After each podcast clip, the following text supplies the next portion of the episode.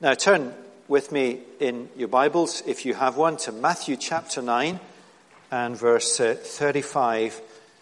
This is part of a series entitled Soul-Searching Prayer that uh, will run for one more week before we begin our uh, main series, morning and evening, for this first term. Soul-Searching Prayer. We've uh, looked last week at praying guilt, or how do we deal with guilt? How does prayer help us? How do we focus uh, our prayer life in response to guilt? And tonight we're going to look at what uh, many of the Bible commentators describe as the other Lord's Prayer. And uh, two weeks back, some of you will have been here when Scott preached on uh, Ezekiel chapter thirty-seven, and the prayer in Ezekiel about uh, how big our conception of God is as we pray. And I want you to hold that in your minds tonight. We're going to think about the need of the world, the harvest fields of the world, which is the uh, the people God wants to bring into his kingdom. Whether that's in uh, Mali, we have folks in the church going back to Mali in a few months. Whether it's in Marchmont, and they could not be more disparate as communities, Mali and Marchmont. But the great need of our world is people to be brought into God's kingdom, and the great need in order to do that is workers who will tell them the gospel. And as we look out on the harvest fields of Scotland, and as we look out of the harvest fields in Africa, or wherever, there's a bit in us that just wants to despair, thinking, how on earth will we meet that need? And the answer is we won't, God will. They're his harvest fields. And the God to whom we pray, the Lord Jesus Christ, we pray that he will raise up workers for his harvest field, is the God that Scott reminded us of, far bigger perhaps than we think. So, with that uh, by way of intro, let's read these few verses in Matthew chapter nine. Matthew nine, thirty-five to thirty-eight. Jesus went throughout all the cities and villages, teaching in their synagogues and proclaiming the gospel of the kingdom, and healing every disease and every affliction. When he saw the crowds, he had compassion for them, because they were harassed and helpless, like sheep without a shepherd. Then he said to his disciples, "The harvest is plentiful, but the laborers are few.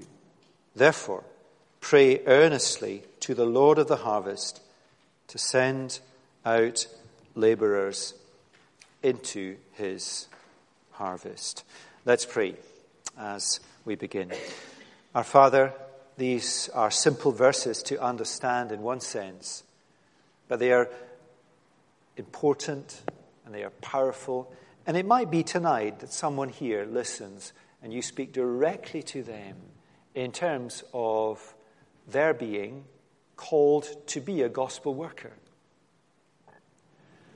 Lord, it might be tonight that the application of this in our life as a church and individually is to give ourselves to earnest prayer for gospel workers, for the global harvest fields. And Lord, for all of us here tonight, we are all called We are all called to be speakers of the gospel in our communities, in our workplaces, in our families, and in this city in which you have placed us. So there's no room for any of us to drift off to sleep. We pray that you would open up our ears and open up our hearts to listen and to respond and to be thrilled that to be a Christian is to be caught up in this great and glorious enterprise to take the gospel of God to every nation of the earth, and that one day, as we have sung, your people will be united in a new creation. And there will be no need to evangelize then, But there is a great need now. And the harvest fields are vast and white. And yet there is an urgent need for workers to bring the harvest in. So help us to listen by your Spirit, for we ask in Jesus' name. Amen. Now, it's always helpful to set a Bible passage into its context in the book it's uh, in. Um, we were in Saint Andrews on holiday this summer, and uh, we spent, or some of those in our family, spent a fair bit of time watching the golfers play on the famous links. And uh, if you know Saint Andrews, the first and eighteenth uh, fairways are uh, bisected by a little stream called the Swilken Burn, a little stream that has claimed uh, many a golf ball, sometimes of the best golfers in the world. And uh, just off the eighteenth tee, there's a famous bridge called the Swilken Bridge. Uh, I can see some of you who are golfers smiling. I can see others of you glazing over. What on earth is he talking about? And the Swilken Bridge is the most famous bridge on any golf course in the world. And when you're at Saint Andrews, everybody who is playing on the old course, and I guess you don't get many opportunities to play on it unless you live in Saint Andrews, they always have a photo on the Swilken Bridge. Jack Nicholas, when he played his last round at the Open, stopped in front of all the cameras, had his photo taken on that little bridge. Now, this little section in Matthew's Gospel, nine thirty-five to thirty-eight, functions like a bridge that connects two parts of the Gospel. Just read with me again, thirty-five, verse thirty-five. Jesus went throughout all the cities and villages, teaching in their synagogues and proclaiming the gospel of the kingdom and healing every disease and every affliction. Now turn back in your Bibles to chapter four and verse twenty-three. Chapter four and verse twenty-three. Let me read that. And he, Jesus, went throughout all Galilee, teaching in their synagogues and proclaiming the gospel of the kingdom and healing every disease and every affliction among the people. Matthew four twenty-three, Matthew nine thirty-five are virtually identical as verses. And when you find that in a book of the Bible, when you find it in a gospel book, your antenna goes up and you think the writer wrote these two verses to be identical as kind of bookends. Yeah? And that's exactly what the writer is doing. They're identical verses signifying two brackets around a section in Matthew's Gospel. And the content of that section, chapter four twenty-three through chapter nine, verse thirty-five, is a description of the ministry of the Lord Jesus. So four twenty-three to nine thirty-five, a description of the ministry of the Lord Jesus. And uh, it includes, for example, the so-called Sermon on the Mount, that extended block of teaching in five through seven. So on one side of the Swilken Bridge, as it were, the ministry of Jesus. Now, on the other side of the bridge, chapter ten, the focus shifts. Look in your Bibles, you see that with the headings. In chapter ten, the focus shifts from the ministry of Jesus, yeah, four through nine, to chapter ten, the ministry of the apostles, as Jesus sends them out. And Matthew ten is often called the mission discourse. The ministry of the Lord Jesus Christ gives way to the mission discourse of the apostles.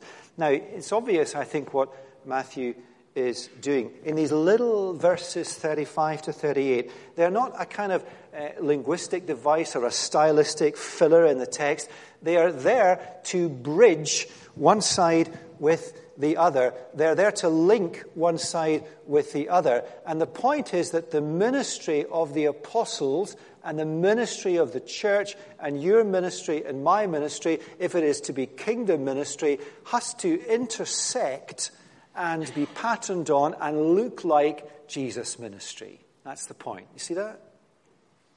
So every real Christian gospel worker, every real Christian evangelist, whether famous or, like all of us here, unknown, Every true, genuine gospel worker has to trace back their ministry in terms of shared convictions and priorities with the Lord Jesus. He's the reference, he's the standard for every true gospel worker, which is why, at the end of our passage, we are to pray that he, the Lord of the harvest, Jesus, would send out his workers into the harvest field. You see, what Jesus wants all over this world are his kingdom workers. The king needs people who will share the convictions of the king if the king's kingdom is to grow. And that makes sense, doesn't it? It's the fusion of the two, the building of the bridge. Okay. Now, I used a golfing analogy, and that's waggling on the tee, so we're fine. Three points, okay? You see them on the sheet. Gospel, conviction, and compassion. A plentiful harvest, but not enough workers. Praying to the Lord of the harvest to send out workers. You see, it's not rocket science to see what is going on here. Uh, what uh, Matthew does for us is focus on the gospel convictions and the gospel compassion of the Lord Jesus. And, of course, what's welling up in your heart as a Christian, or should be, is, do I share these gospel convictions, and do I share the same compassions as him? And then Jesus is going to look out, and he would be standing, I guess, in the middle of fields in Palestine, and he's going to look out, and we're going to look out on the harvest fields, and they're going to be full of grain and full of souls, and yet there's nobody bringing in the harvest. And then we're going to finish up by asking the Lord of the harvest to send out workers into the harvest field. So it's not hard to understand. It's just hard to obey. It's hard to make praying for this an urgent priority for us. So first, gospel conviction and compassion. Let's read verse thirty-five one more time. And Jesus went throughout all the cities and villages, teaching in their synagogues and proclaiming the gospel of the kingdom and healing every disease and every affliction. Jesus Christ, the King and Head of the Church, the King of God's kingdom, is first and foremost, first and last, a gospel preacher. The only difference between Jesus' gospel preaching and my gospel preaching as a minister of the gospel, and your gospel gossiping, if you just explain the gospel, the, the only difference is that he points to himself. We point at him. There's no other difference. He's a gospel preacher. And what is the gospel of the kingdom that he preaches? That he died for sinners, and that through repentance and faith in Christ alone, sinners can be made right in God's sight and receive the gift of the Holy Spirit and everlasting life. That is the gospel of the kingdom, and there is no other gospel of the kingdom. Clear gospel convictions. So whether you live in Mali or Marchmont, these two disparate communities, if you like, then what people need to hear, what the children of Mali need to hear, is no different from what the children who we pray, God willing, will come to impact need to hear, is the gospel of the King. The gospel of the kingdom. Not a different gospel, not a spin on that gospel, but the gospel of the kingdom, the gospel of God. For there is no other gospel that advances the kingdom of God. Now, other messages that purport to be the gospel might be effective in, for example, filling a church, might be effective in leading to many, many followers. Those who speak some other message might have many followers. They might have hundreds of hits online every week for their sermons. But if it is not the gospel of the King, if it is not repent and believe and come into his kingdom, then it will not advance the kingdom of God on the earth. And that is what matters. I've heard it described like this. The gospel is like a lifeline thrown to people who are drowning. There is no point in throwing them a lifeline if that lifeline is not securely fastened to the boat.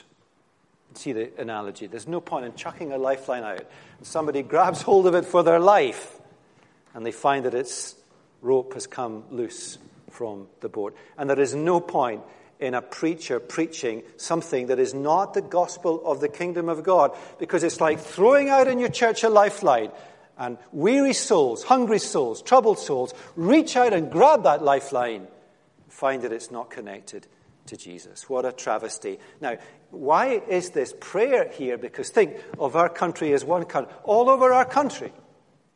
And it needs to be said because it's true. And you can make the call of whether I might be one of them.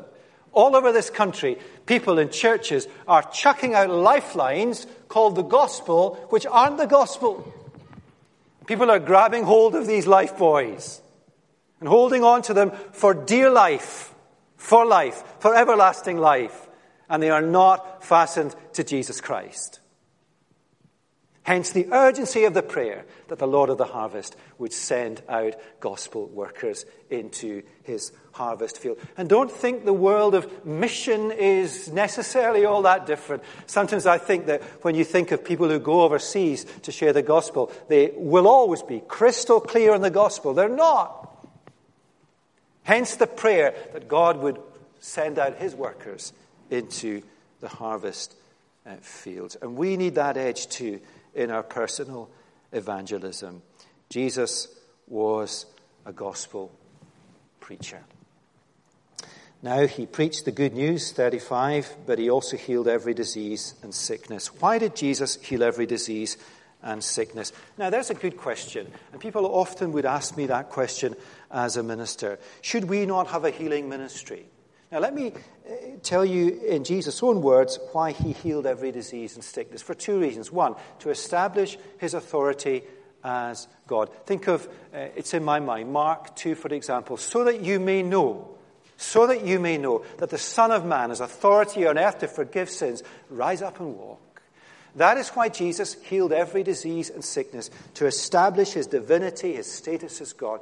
Second reason, he healed every disease and sickness to show us, to show us face up if we lived with him, and to show us as we read the Gospels what the new creation, what that eternal home of which we sung earlier, will be like, where there is no pain, no sickness, and no tears.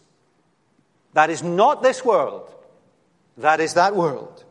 That is why Jesus healed every disease and sickness. And remember that every person he healed in the Gospels died. And what was most important for them at the end of their life? Knowing that Jesus had forgiven their sins. That is not harsh. It is not lacking compassion. It is Jesus dealing what is the greatest human need, the greatest need of the human soul. That is the forgiveness of their sins and their reconciliation to God. Now, it's a constant battle and struggle for us in the church. You cannot uh, speak the gospel to somebody if you do not exhibit to them and show to them gospel compassion and love. Uh, one of the things that I was preaching at uh, Rupert's induction service on Sunday night, and, and one of the things Paul says in Thessalonians is that we did not share only the gospel of God with you, we shared also our lives. But never, never, never, never, never did the Apostle Paul, how when he cared for people, when he shared his life with them, never, ever, ever did he fail to tell them the gospel of the kingdom. Because in the end of the day, you and I will all die. In the end of the day, every person in this nation, this city, will die. Every person in Africa, in Mali, where Jen and Richard are going to do, are going to die. They're either going to die having heard and responded to the gospel of the kingdom, or they're not. Whatever we do in our world, whatever we do in our society, whatever great political movement there is, the only thing that will save us for eternity is the gospel of the kingdom. Now, we've got to wrestle with that, all of us. We've got to contextualize our ministry where we are. It's absurd if we do not help those who are hungry and feed them. It's absurd. It's heartless. But it's not the gospel. Verse thirty-six. These are Jesus' convictions. Telling people the gospel. Telling people the gospel. Verse thirty-six, when he saw the crowds, Jesus had compassion on them because they were harassed and helpless like sheep without a shepherd. Now, I've promised my children and wife that I'm not going to use any holiday stories ever again, but here's the last one. Have you ever encountered on a road sheep without a shepherd? Or in this case, that I'm going to tell you, cows without, I was going to say a shepherd, but I don't know if that's true. A cow shepherd. A farmer, farmer, that's it. Uh, we encountered um, a herd of cows, well, three, uh, on a little road in, in Cornwall, you know, on a little road blocking the road, and there's a farmer there who's just mocking me, thinks I'm an idiot. Uh, I'm not. There were scary cows. And, and there they were on the road, and, and you just don't know what to do, do you? Yeah, and you got out of the car, and, and you say things like, shoo. And the, they don't move, and... And uh, and then they sort of advance on you, the cows, and you feel a little frightened. Um, and, of course, these animals are harassed. And they've no idea. They're, they're frightened. They're anxious. And uh, they see you, and they run. And then, all of a sudden, the, the farmer turned up. You know he's a ter- farmer because he had one of these um, sort of mechanized little vehicles, a quad bike, I think. And he turned up, and that was it. Herded back into the field. You know, farm animals cannot exist and function without a farmer. Sheep cannot exist and function. They would not survive. They would not be protected. They would not be fed without a shepherd. When he saw the crowds, Jesus had compassion on them because they were harassed and helpless like sheep without a shepherd. Now, the phrase sheep without a shepherd is used throughout the Old Testament. For example, in Ezekiel and Zechariah, it has a particular meaning. It means the people of God without strong spiritual leadership. The people of God have leaders, but these leaders were not shepherding them. They were not leading them clearly and strongly. They were not leading them in straight paths. We might say that the people of God in Jesus' day were being led by leaders without clear gospel convictions. And if anything gets under the skin of the Lord Jesus, it is that. It moves him to compassion. It makes him angry. The word translated compassion in your Bibles, when he saw the crowds, he had compassion, uh, means uh, in Greek more literally gut-wrenching anguish. Charles Spurgeon said this, commenting on this verse, Jesus, I quote, sympathies were awakened. He could not look upon a mass of people with an indifferent countenance. His inmost soul was stirred. And you see what's going on in the Lord Jesus' heart. He has clear gospel convictions. And what, what moves him in anguish is when he sees God's people, when he sees people who are being led by people who do not share his convictions. Breaks his heart. Breaks his heart. So what does the Lord Jesus see or feel as he looks at Scotland today? And what do we see and feel as we look at Scotland today? The Lord Jesus looks out and he rejoices where there are churches with clear gospel convictions. He rejoices where there are individuals who share that gospel as clearly and as faithfully as he can. But it breaks his heart. It breaks his heart to look out at churches the length and breadth of any country and to see people who come to church week in, week out and look for a lifeline and are not being led by true under-shepherds of Jesus. Now, these sermons have great risks because you might be thinking that I'm standing six feet above contradiction. You need to know that I'm not doing that. These sermons search our hearts as ministers, as preachers. Am I really telling you the true gospel? Am I really sure that I am? Or am I blunting the edges? Am I spinning it in some way? These things break Jesus' heart, and they should break our heart. One of the most moving moments in my Christian life was when we were in London, and the Australian evangelist John Chapman, known as Chappo, who's gone to be with God in glory now, he was uh, speaking in Saint Helens in the city. And he spoke uh, carefully, I, I think, that night, and he acknowledged this. Um, he spoke carefully, given the danger of mono- emotional manipulation. But he conveyed unmistakably how affected he was by what he said. And what he was trying to do, he was trying to convey what it is like to be harassed and helpless like a sheep without a shepherd. What life is like for someone who does not have the Lord Jesus as their shepherd. And he said this. This is how he described what it's like. The Lord is not my shepherd. I am therefore in terrible want. No one leads me beside quiet waters. I can't work out what life is about. I'm wandering around bereft. No one leads me in paths of righteousness. I'm an aimless wanderer.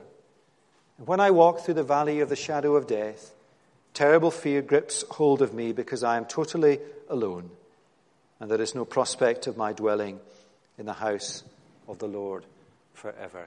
Now, that is a description of the majority of people in this city, by far. And that breaks the Lord Jesus' heart. And he longs for their salvation. And it crushes the Lord Jesus when he sees churches where people are not being shepherded and pointed to Jesus.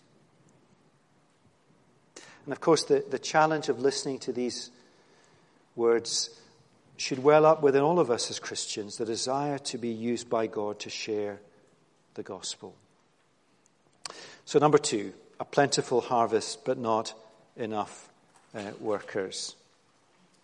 And in a sense, what we need to carry into point number two is, do we share the convictions of the Lord Jesus, the gospel of the King? And is what made him brokenhearted as he looked out at the crowds what makes us brokenhearted? Number two, a plentiful harvest but not enough workers. Verse thirty-seven, Jesus is now speaking directly to the disciples.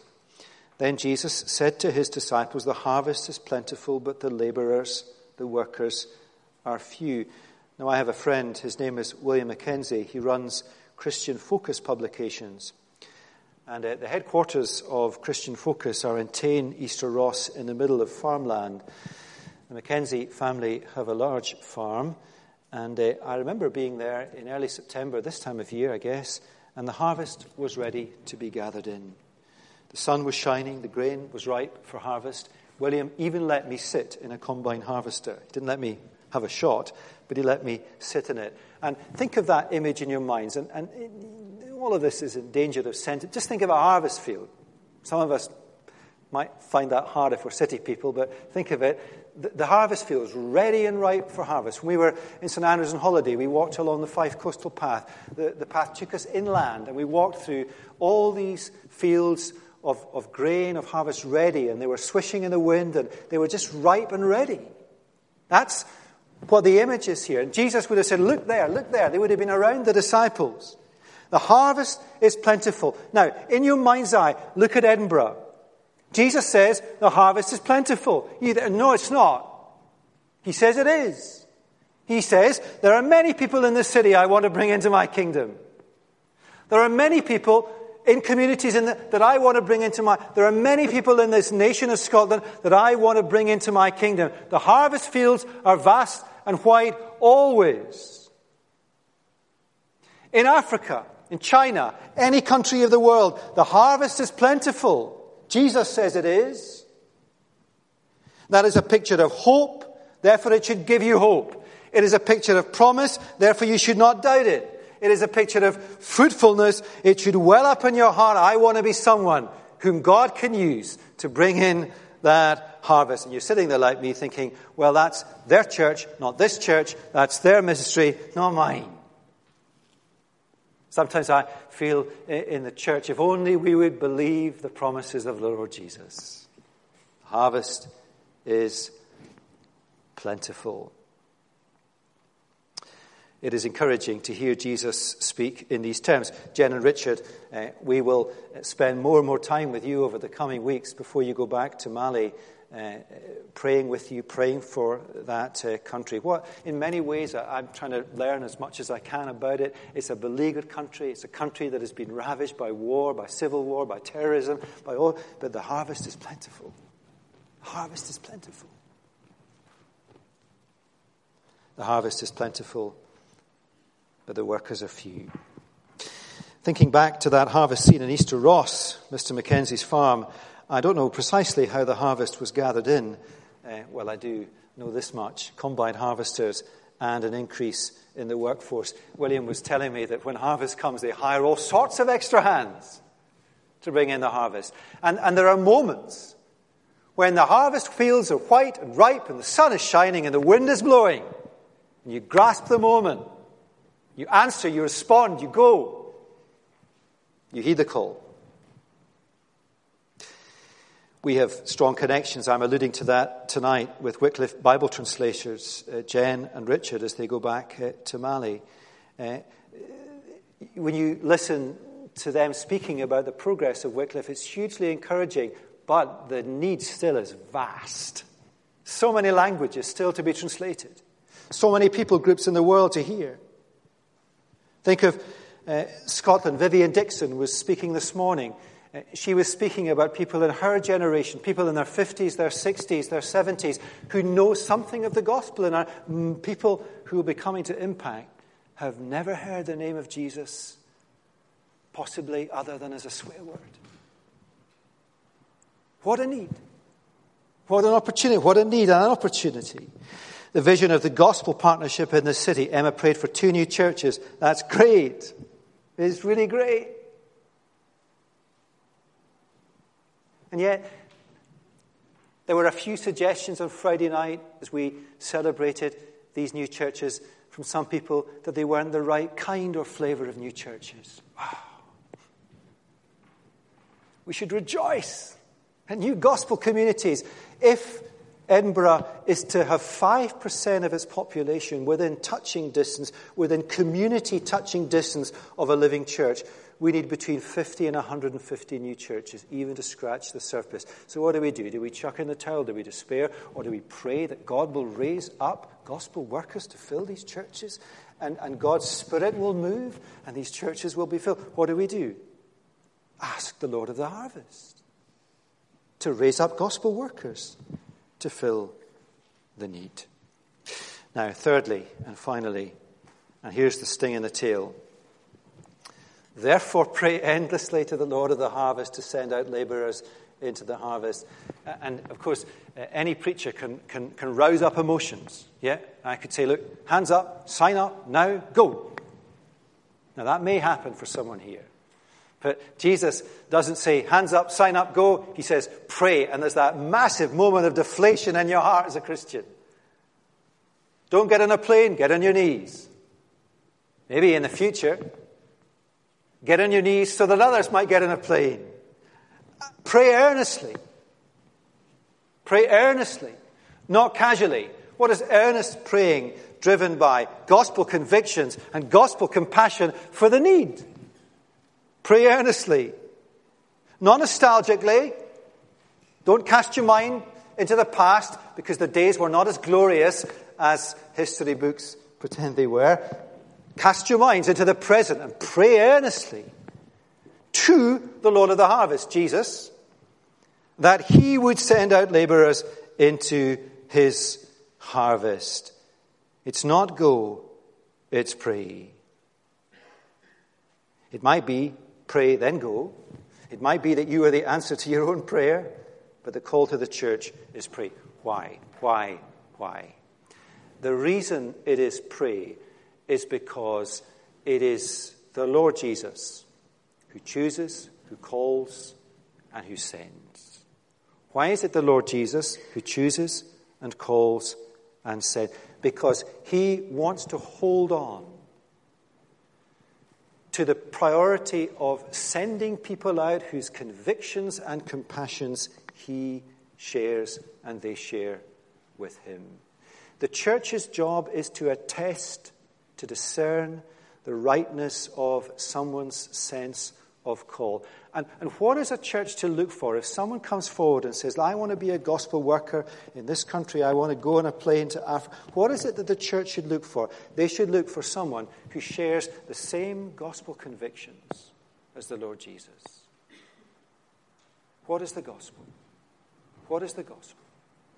And they want to look for someone who shares the same gospel compassion as the Lord Jesus for the harvest fields of the world. They might have twenty-five PhDs or none. They might be six foot three or two foot six. It makes no difference. Do they know the gospel? And do they burn with compassion for the lost souls of this city, of this country, and of the world? Now let me finish up by encouraging you that in the challenging days in which we live in Scotland, there are encouraging signs that God is beginning to answer this prayer.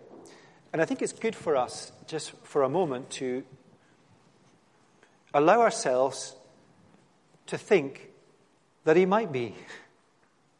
Because we think, well, no, he's not going to do that. It's just down and down and down, isn't it? God is raising up a new generation of gospel workers. Some will fall through the cracks. Some will prove not to be the real thing. But many of them will be.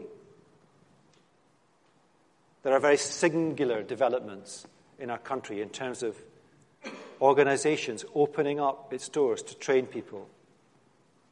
They're not asking questions like, which tribe of the church were you from? What they're asking is, what do you understand to be the gospel of the King? And where is your heart burning within you?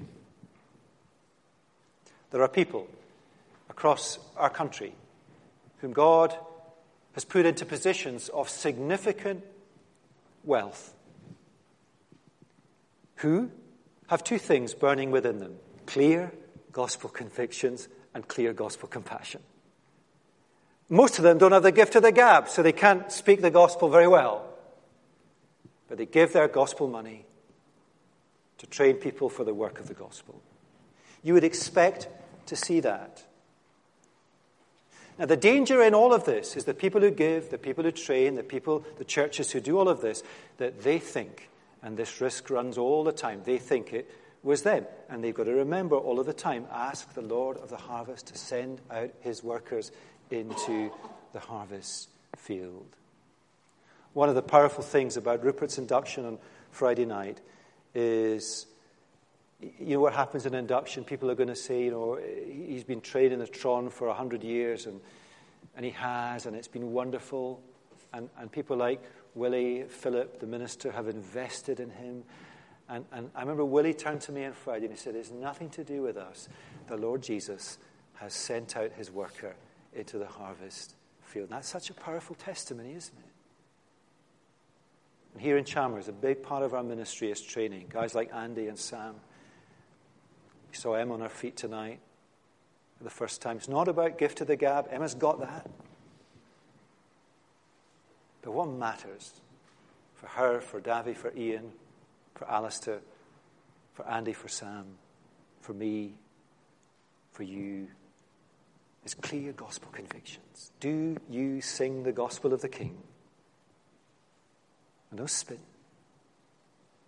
And does your heart Is your heart moved when you think of your street or your workplace or your school playground? And if it's not, pray that it would be. When you think of this country, when you think of Africa, is your heart moved within you? And, and if it is, if you have clarity, you might be someone who gets on a plane. You might be a minister of the gospel. You will all, we will all be evangelists. But, but you know where, where this passage leaves us? What's the primary application? In every church, every service that hears this sermon, who are the people in this room who are going to give themselves to earnest prayer? That's the key application. Who are these special saints who will earnestly pray that God will raise up a new generation of gospel workers for his harvest fields? These are the people who get the biggest mansions of glory. The people who pray for the harvest will be uh, brought in. And every generation despairs, I guess. Oh, not this generation. It's all gone wrong. That's precisely the time when God's people are moved to their knees to pray. Let's do that now. Lord Jesus, these are simple verses and yet so strong and moving in some ways. We pray, Lord, that we would understand them. We pray that some perhaps might be convicted of the need, and it might be them that is to go. We pray that we would all be convicted of the need to go and tell the gospel in our neighborhoods and to our work colleagues and to our family and friends. And Lord, we don't feel that need. I don't feel that need for my neighbors across the road. Give me that need. Give me that burden by your Holy Spirit. Give it to us all. Give us the convictions of the King and the compassion of the King. Help us not to confuse good stuff with the very best stuff. Help us to speak to people words that will see them safe for all eternity. And may we never give up, Lord, that the Lord of the harvest cannot raise up a whole new generation of gospel workers, of leaders, of, of evangelists, of ordinary people like us to be part of this great commission. We pray, Lord, tonight for people like Jen and Richard sitting here, who are called by you to go to harvest fields that many of us just couldn't in a million years imagine we would survive in. But Lord, just now as we pray, by your Spirit, put into their minds and hearts that the harvest fields of Mali are vast and wide. And there are many people, many people who don't even understand the gospel yet because it's not in their language, that you will call into your kingdom because people will go and tell them the gospel of the King. And Lord, in our country, with its great need, thank you for these two new inductions on Friday. Lord, we pray that this city will see many churches planted. And we pray most of all tonight, Lord, that each of us would listen and take upon ourselves that responsibility that falls to all of us, to be on our knees and to pray earnestly to the Lord of the harvest, the Lord Jesus, that he would send out workers into the harvest field. And so, Lord Jesus, will you do that? Will you send out, send out workers into the harvest fields of this city, this nation, this world, in a new and a renewed and a revitalizing way, so that many people will be brought into your kingdom. And Lord, don't let any of us off with not answering that call in some way. Maybe just to pray, and yet that would be the most vital thing. And seal it now into our minds and hearts as we sing. In Jesus' name, amen.